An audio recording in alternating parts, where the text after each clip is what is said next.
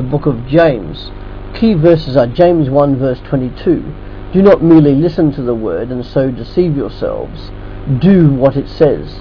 And James 2 verse 21 to 22. Was not our ancestor Abraham considered righteous for what he did when he offered his son Isaac on the altar?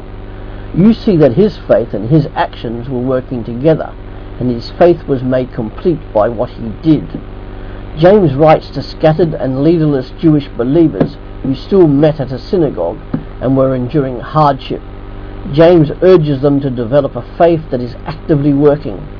James encourages the reader to do wise acts of faith, therefore putting their faith into action. In doing so, James encourages them to live a morally and ethically correct life, which when combined with an active faith leads to practical holiness.